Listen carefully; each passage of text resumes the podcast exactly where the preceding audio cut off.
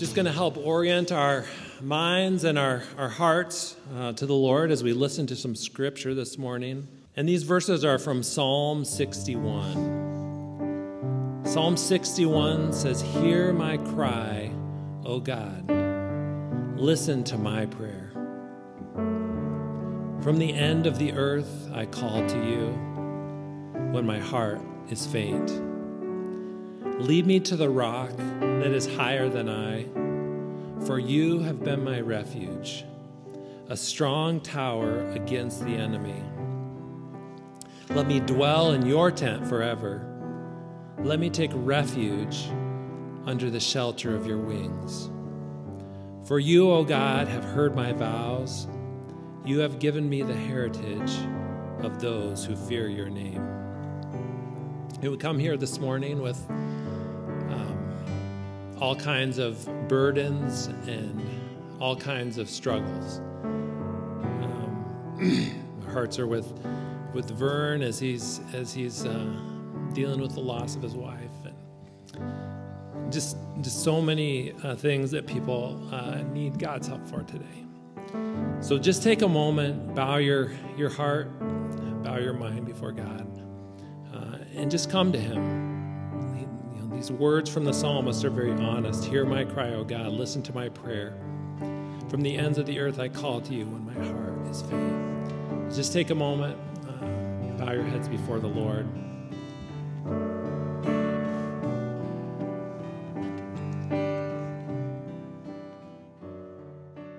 There will be more details next week, but starting Thursday mornings on February twenty-third, there's a special gathering for moms of six and under. So young moms, uh, we know that it's really important to come together, to have a time of encouragement. So that'll be on Thursday mornings at nine forty-five, starting February twenty-third. Talk to Marla or Nancy, Marla Smith or Nancy Fennessy if you have questions, or I'm sure there's others. Um, and there also are, will be some cards out on the welcome table with more information. So pick those up on your way out if you find yourself interested in, in that demographic. Generation Jesus, you guys are dismissed. Yes. Thanks, Alan. I would not have done the announcement that Uh, well, so I'm glad that you did it, uh, and my wife would have been lamenting it. But anyhow, even if you're not a mom in that age group, but you know a mom who is, please pick up the cards. They're for invitations, and so we want as many moms to avail themselves of that as they can. So please uh, pick those up as you leave today. I need to pray, so I'm going to ask if you would uh, join me as we pray. Father in heaven, uh, we can sing this song that we just sang about you being faithful all of our lives, and it's true, but it's not always what we feel, it's not always what we think, it's not always what we um, are clinging to, but I pray that it might be. And I ask that you would work in our hearts, that we would see you in all of your goodness and all of your faithfulness, even in the midst of our trials and our challenges. I ask that you would open our eyes, that we might behold wonderful truths from your law about who you are and what you desire and what your plans are for us. In your goodness, and we pray it, Father, that you would teach us and train us and mold us and shape us by your Spirit for your glory and our good. We pray in Jesus' name. Amen. Walking to work this week, I and actually riding my bike to work this morning, uh, I heard the birds singing, actually the robins, reminding me that spring is in the air. And as I thought about spring in the air, I thought about, well, we're starting our series in First Samuel, and uh, the, the news of a king is on the horizon as we begin our study of First Samuel. But he's not here yet, and we're not there yet. But where we are at is a place in history of God's providential plan of redemptive history from the beginning of Genesis through the book of Revelation. We're at a particular stage right at the end of the turbulent period of the judges. in which the Word of God tells us, and we'll get to it as we get to chapter three of First Samuel, that the word of the Lord was rare at this time. But wickedness among even God's people was standard fare in the world at that time as it is today. And so we see and begin in First Samuel his story. It's God's story. So as we look at First Samuel, I want you to think about it that way. This is God's story. It's God's story about who He is. It's God's story about how He works to fulfill His plan to redeem a, a human race that is deserving of eternal condemnation. But in His grace and mercy, He provided a way for us to be restored right back into relationship with Him. It's a God, it's a plan where He is faithful to fulfill His covenant and to deliver us from condemnation. So central to the book of First Samuel, which actually in, in the ancient text, it's First and Second Samuel. Okay, it's all one, all one work, but they broke it up. Essential to that, that text, and we're going to be looking at First Samuel, is the introduction of an earthly king. You know him as David. But we're not there yet. We're going to get there. But it's the introduction of this earthly king who foreshadowed and, dare I say, feebly represented the true king, Jesus. The true divine and Davidic king, because Jesus came from the line of David. And this true and divine and Davidic king is the only one through whom we can be restored right back into relationship with God. He's the one who brings the redemption. And all of the story that we're going to be looking at points us ahead to, to that story. Surprisingly, but not accidentally, the story begins with a heartbroken woman weeping in Ephraim, one of the tribes of Israel and one of the nations and lands of Israel, just a little bit north and west of the Dead Sea. She's there in the hills weeping, and we pick up the story in First Samuel chapter one. If you have your Bibles, I'd invite you to turn there, because we're going to see in Hannah's story and her example in these first twenty-eight verses of the book that we're going to be studying, three faithful responses by those for whom God is enough. Those for whom and, and that can sing the song that we just sang, that all of my life God has been faithful in the midst of even the trials. And so we're in First Samuel chapter one. And I'm beginning with verse one. I'm not going to read all twenty-eight verses. I'm going to read down a portion of the text, probably through verse eighteen. And then we'll uh, begin to unpack it. Now, there was a certain man from Ramathaim-Zophim, from the hill country of Ephraim. And his name was Elkanah, the son of Jeroham, the son of Elihu, the son of Tohu, the son of Zuph, an Ephraimite. And he had two wives, and the name of one was Hannah, and the name of the other was Peninnah. And Peninnah had children, but Hannah had no children. Now this man would go up from his city yearly to worship and to sacrifice to the Lord of hosts at Shiloh. And two of the sons of Eli, Hophni and Phinehas, were priests to the Lord there. And when the days came, when the day came that Elkanah sacrificed, he would give portions to Peninnah, his wife, and to all her sons and her daughters. But to Hannah he would give a double portion, for he loved Hannah. But the Lord had closed her womb. Her rival, however, would provoke her bitterly to irritate her, because the Lord had closed her womb. And it happened year after year, as often as she went up to the house of the Lord, she would provoke her. So she wept, she would not eat. Then Elkanah, her husband, said to her, Hannah, why do you weep, and why do you not eat, and why is your heart sad? Am I not better for you or to you than ten sons? And then Hannah rose after eating and drinking in Shiloh. And now Eli the priest was sitting on the seat of the doorpost of the temple of the Lord. And she, great, she greatly distressed, prayed to the Lord and wept bitterly. And she made her a vow and said, O Lord of hosts, if you will indeed look on the affliction of your maidservant and remember me and not forget your maidservant, but will give your maidservant a son, then I will give him to the Lord all the days of his life, and a razor shall never come on his head. Now it came about as the uh, as she continued praying before the Lord that Eli was watching her mouth. As for Hannah, she was speaking in her heart, only her lips were moving, but her voice was not heard. So Eli thought she was drunk. And then Eli said to her, "How long will you make yourself drunk? Put away your wine from you." But Hannah answered and said, "No, my Lord, I am a woman oppressed in spirit. I have drunk neither wine nor strong drink, but I have poured out my soul before the Lord.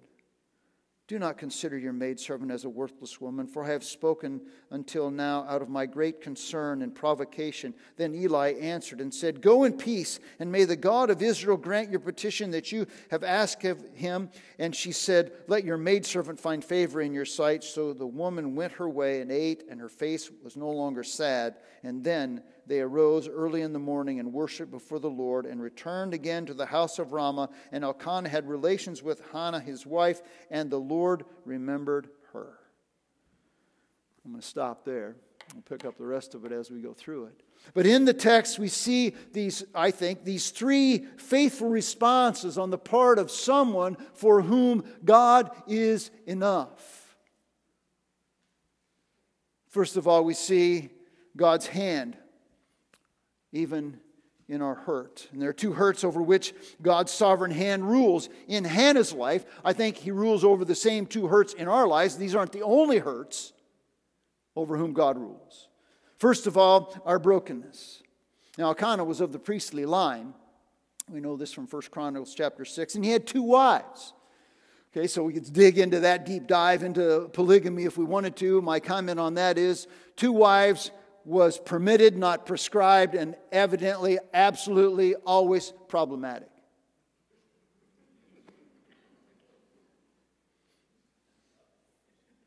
Enough said. Of these two wives, Hannah was favored. In contrast to Peninnah, who was fruitful. Okay? Now notice, Hannah was favored. The text says in verse five, "For he loved Hannah. But she had no children," verse two. "Because," verse five, "the Lord had closed Hannah's womb." And by contrast, Peninnah was, was fruitful. And this provided a recipe for conflict in the family. Bearing children in that culture was a sign of God's blessing. It was linked to a woman's significance, her stability, her security were wrapped up in the fact that she was able to have children. I could go into a deep dive onto all of the different nuances of all that, but take my word for it, so much more different than our culture today. Having a child was essential and so critical in the heart and soul of a woman. And Hannah had none. In God's providence, Hannah was barren. And she was bereaved because of her barrenness. But in reality, she doesn't share that kind of, you know, she shares with very some women that brokenness, but with all humanity, she shares brokenness. Because all of us know pain. All of us know pain. Some, it is the inability to conceive. And some who have conceived have lost their children through a miscarriage. And you would be amazed at the number of women for whom that's a reality. And it's a pain that they never, never leaves them. And for others, it's singleness that is the barrenness, that is the brokenness. And for others, it's a financial ruin. And for some, it's the loss of a loved one. Or a diagnosis. Marla and I are going to be meeting with a, a couple this week, friends of ours in Uh, we are fearful of the diagnosis that she has just received. It's not a good one. Some know the pain of just your health is going downhill. You're just not able to do the stuff you used to do. You're just not able to get around. It's hard. And we are here this morning, and my brother Vern is with us, and he and his family are weeping and in pouring out their souls in grief because of the loss of his dear wife, Mary.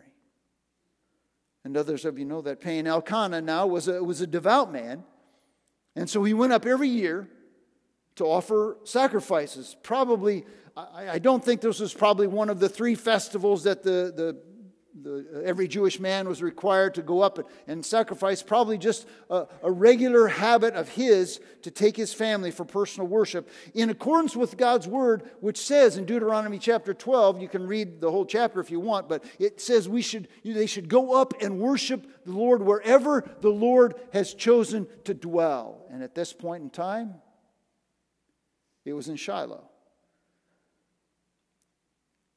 And as they went up and worshiped, Elkanah would give portions, the text says in verse four, portions to Peninnah and her children. And notice the text says all of her sons and her daughters. She was fruitful. Some would say that maybe uh, Elkanah had married Hannah, and because she wouldn't have children, then he married Peninnah, and Peninnah was able to have children, and then accentuating the hostility. We don't know that for sure. But here's the point. But to Hannah, he would give a double portion. And why would he do that? He would give a double portion to soothe her broken heart because of his affection for her and because of her affliction. Okay, now ladies, track with me here. You're in the throes of deep depression. Sorrow in the soul, your ache in your heart, and your husband's demonstration of his deep devotion is a second slab of roast beef. Feel the love? Honey, I love you so much, I'm going to give you another piece. I mean, this is after the sacrifices, this was the food they'd get, and this was his effort. Our brokenness is accentuated, at least hers was accentuated, and ours can be too, by our, our belittling. In verses six through eight, we see that, uh, verse six, it, it says, her rival. That kind of gives you the conflict, you know. They're in the same household, her rival. Her rival, that is Peninnah, however, would provoke her bitterly to irritate her because the Lord had closed her womb. The very thing for which she was aching in her soul is the very thing that her rival threw in her face. See? Deal with that. Deal with that. Provoke her bitterly with her heartless and hurtful and hateful words. Now, the intense provocation, and the word provoke is actually a word which means to roar, or to thunder like a storm. It's like a hurricane within her. This is like just rising up within her. It was a, a vicious storm. It happened year after year. It says here, but what do you mean? She has to go back to Rama and live in the same proximity and household with Peninnah, who has all these children, and she has none. So year after year after year, it's thrown in her face. And so the text says she would not eat. She wept and would not eat. Now, it doesn't mean she never ate, because we see in the next few verses that she got up from eating and drinking and went to pray. But she was despised and hurting because the very thing that ached in her soul, she had reminded of her. She was reminded of it. I, I know a, a, a man who, uh, when his, his family would gather every year, and he would take his granddaughters and he would take them into uh, and, and weigh them, and then make comments about their weight. Not a good look. Uh, painful and reminded year after year, and she was bitter. And God, in my opinion, in my understanding, God's not instigating Peninnah's sinful behavior, okay? He's not instigating her provocation. He's not instigating her sinful activity, and he never does. So sinful activity for which, to which we are subject by another person is not, oh, God is sinning through them. God forbid. He doesn't do that. But it is of his hand so that it can be used by God to guide us and to encourage us and to strengthen us. It's to guide us in such adversity. So the Elkanah comes in verse eight, and uh, he, he offers his love to her. He offers himself and his love to her as some sort of sufficient compensation for the ache in her soul. Why am I not better to you than ten sons?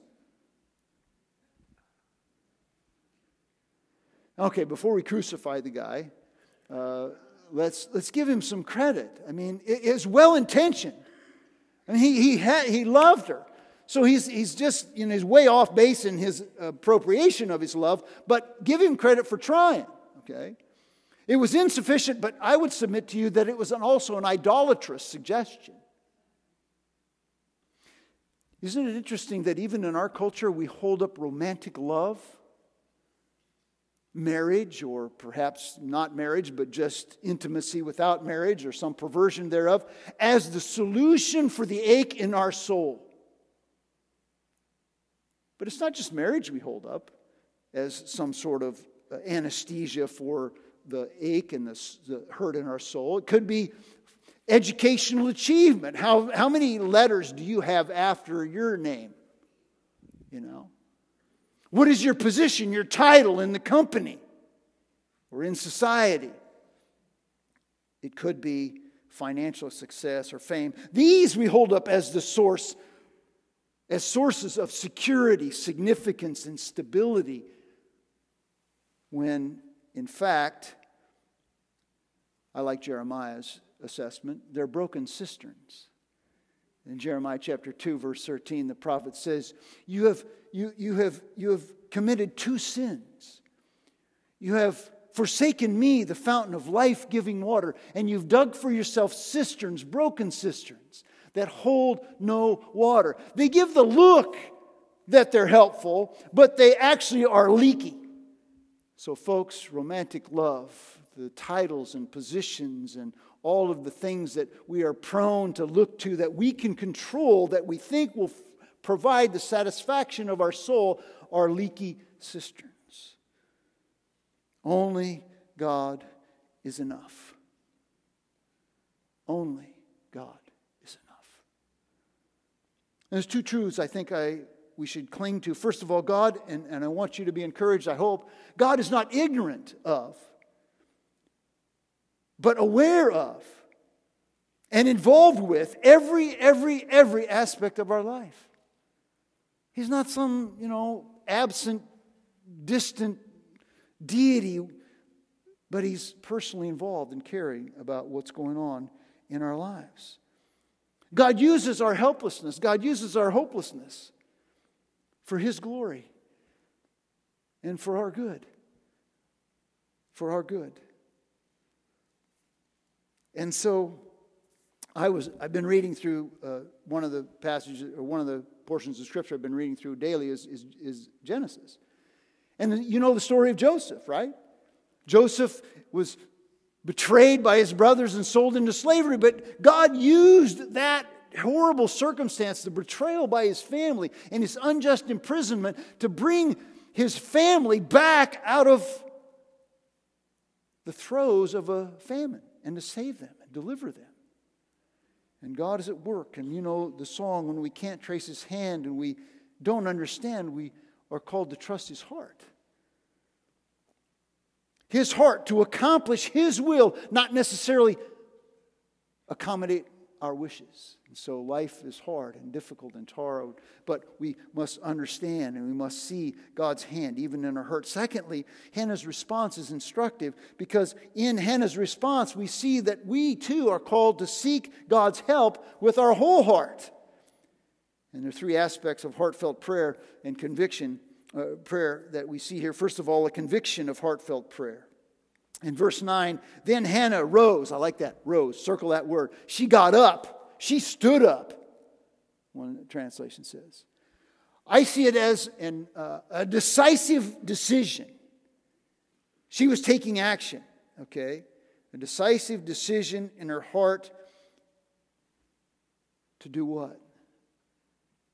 To draw near to God rather than to be driven away from God. In the midst of her pain, in the midst of her sorrow, in the midst of her ache, she didn't run. She ran away. She ran to God. She drew near to the Lord. Three evidences of her conviction. First of all, re- as you read through the text, uh, you, you can underline or circle the, the expressions of her passion. She was greatly distressed, it says in verse ten, and bitter of soul. She wept bitterly, okay? In verse ten, in verse thirteen, she was speaking with her in her heart, but only her lips were moving. There was no voice. There's no sound. And her behavior was such that even Eli thought she was drunk because she was, her lips were moving, but nothing's coming out. She denied it. In verse fifteen, what does she say? I am oppressed in spirit, and I poured out my soul before the Lord. I would submit to you that God's providence includes pain.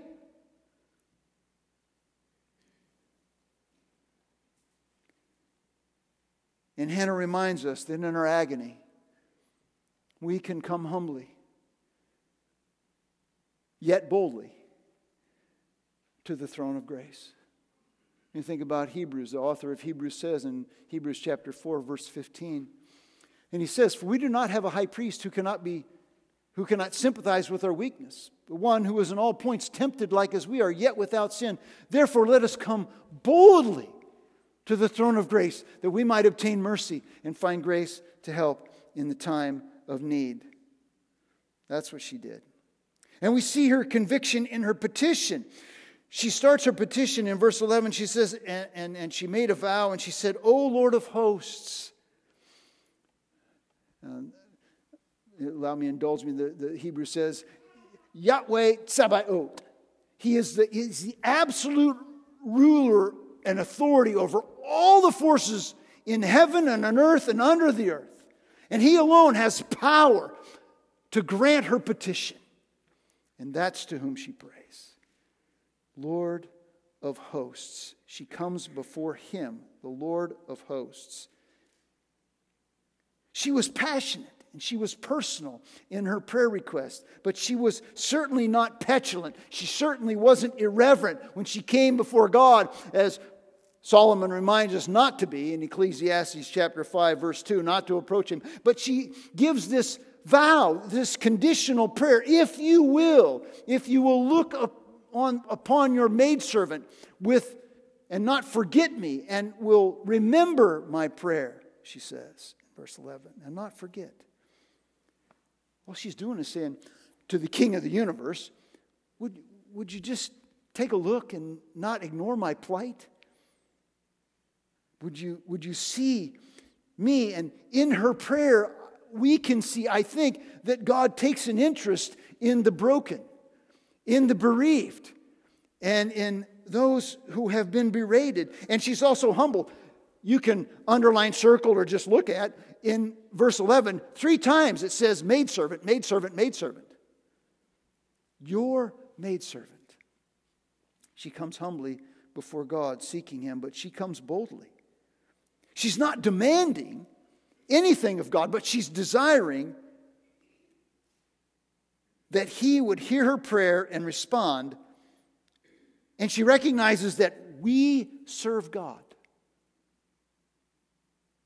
not He, us. We're His servants. He doesn't serve me. I don't go to God so He does what I want Him to do. I go to God so He does what He wants to do, and I align myself with it. And then, if you do this, then what will she do? I will give him to the Lord in lifelong service. I'll give him, dedicated him to the Lord. I think Hannah's prayer represents a seismic shift in perspective. That she went from being someone who wanted it for herself, she relinquished concern for her own comfort and replaced it with a commitment to God's cause. I'm not just praying this for me, I'm praying it now for you, Lord. Because what? How is she going to benefit from a son that she gives back to the Lord? Her safety, security, and significance aren't going to be found in the son. They're going to be found in the Son, God of the universe. What she asked from God, she asked for God. It kind of changed my perspective on prayer. What do I ask from God? Am I asking from God what I'm asking for God? Or am I asking from God what is for Steve? It's a, a challenge. See, God's not manipulated uh, into serving our purposes. Okay, but God responds favorably to right motives. James chapter four, verse three tells us this, right? We have not because we ask not, and we ask not, we ask with the wrong motive. Okay. Then we see another evidence of her conviction was her persistence. This is verse eleven. She continued to do it. She just continually kept praying. Uh, which Jesus kind of told us we should do in Luke chapter eighteen. The parable of the little woman who went to the lawyer and kept pestering the lawyer. And Jesus says that you might persist in your prayers. Okay. And then we see not just the conviction of prayer, but the confusion of prayer. In verses thirteen and fourteen, uh, you know, she's misunderstood. Elkanah thought she was, you know, tipping up the, the bottle a little too much. And uh, interesting to me, maybe not to you, but peculiar that the high priest was caught off guard by Spirit-led worship. Like, that's strange. What's strange? That she was pouring out her soul to God and there were, were no words coming out of her mouth, but her mouth was still moving because she was praying in her heart. See the same thing in Acts chapter two. With the religious leaders claiming that the apostles are gone off the deep end. They're drunk at nine a.m. in the morning because the, the Spirit of God is at work.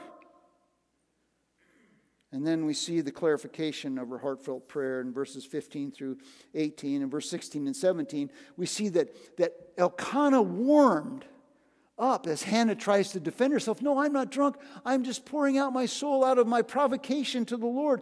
And he warmed up to her humble explanation of her heartfelt petition, so that he even blessed her and he even said, I, I, I, would, I would want and desire that God would give you the answer to your prayer.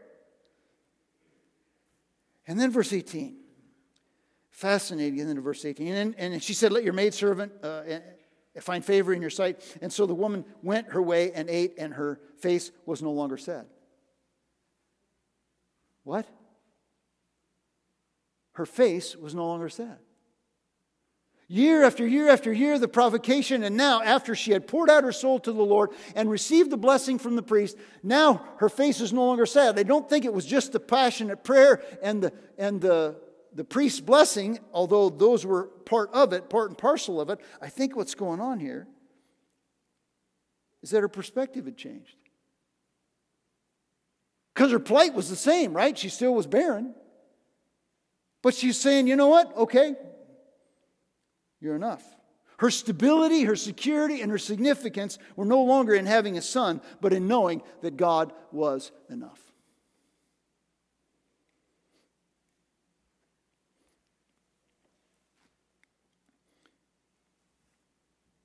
We see God's hand, even in our hurt. We seek God's help with our whole heart. And finally, we show God's honor for his grace. In verses nineteen through twenty-eight, there are a couple of ways that she honored God that I think are instructive for us. First of all, we can acknowledge God's work of grace. Notice it says in verse nineteen, then they, they arose in the morning and, and uh, uh, they went home. She got pregnant. And the last phrase says, the Lord remembered her. What was her prayer in verse eleven?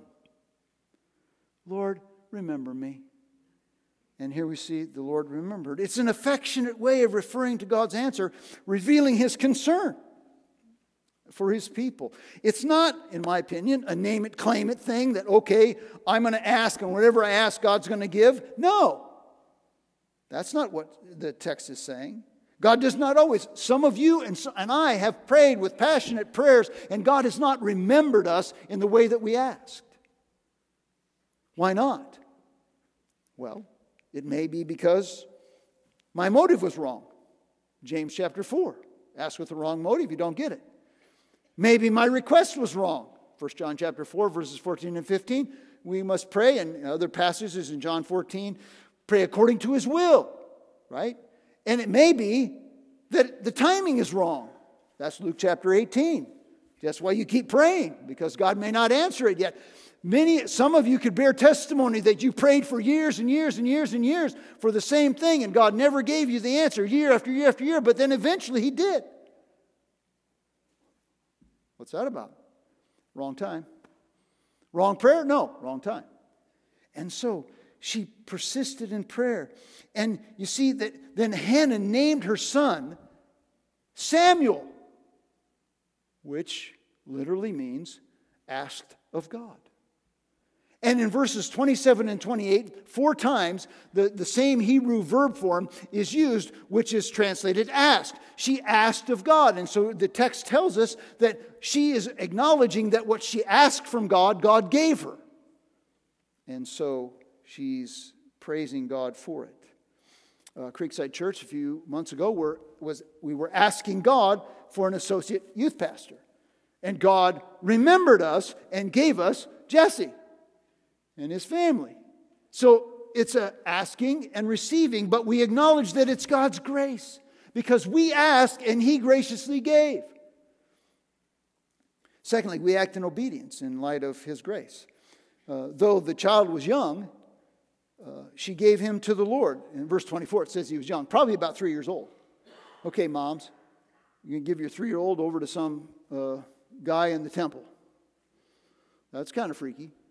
But she was obedient to the Lord. She didn't back out. It's kind of interesting if you, as you read through this, because Elkanah says, uh, oh, are you going up with me? And she says, no, I'm not going up this time. I'm going to wait till I wean the child, then I'm going to take him up. This is my paraphrase.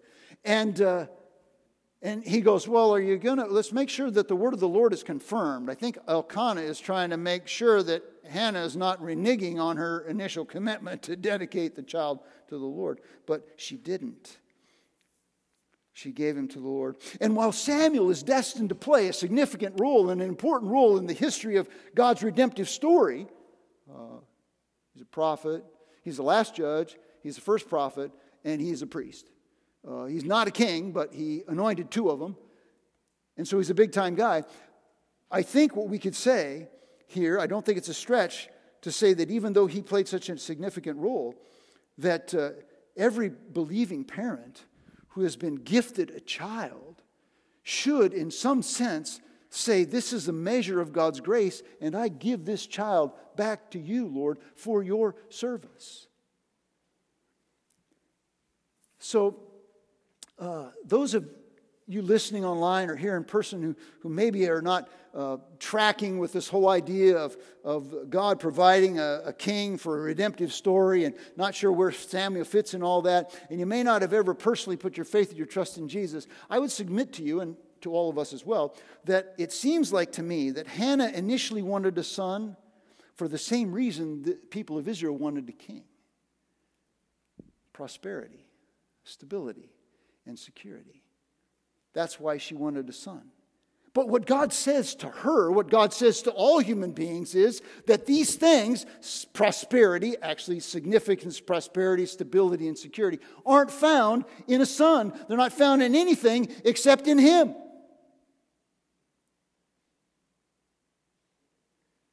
Everything else is a broken cistern.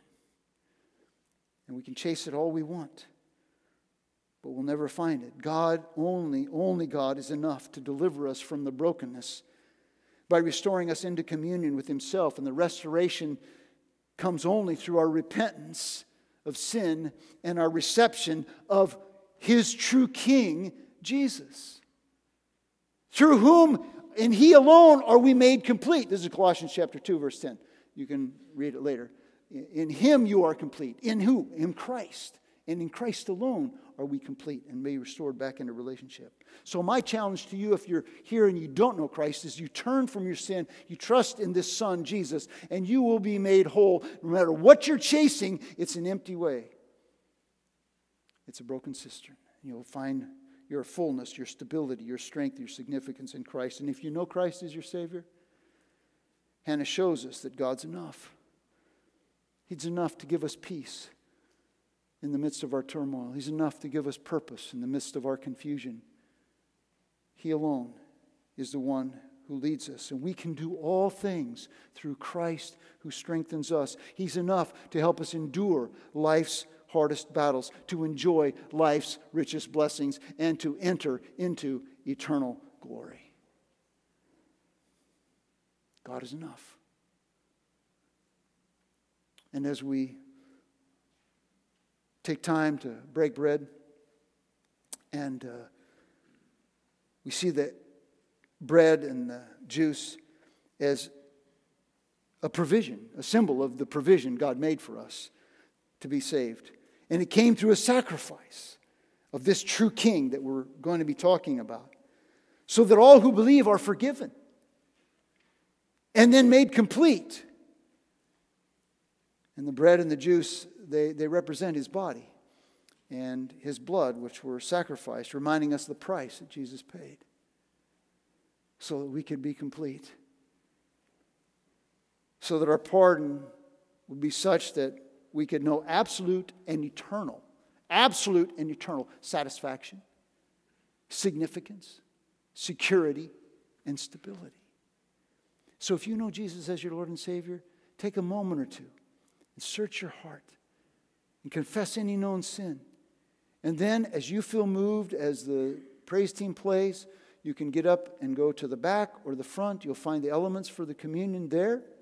You can take them right there, or you can take them back to your seat and take them in the privacy of your own heart.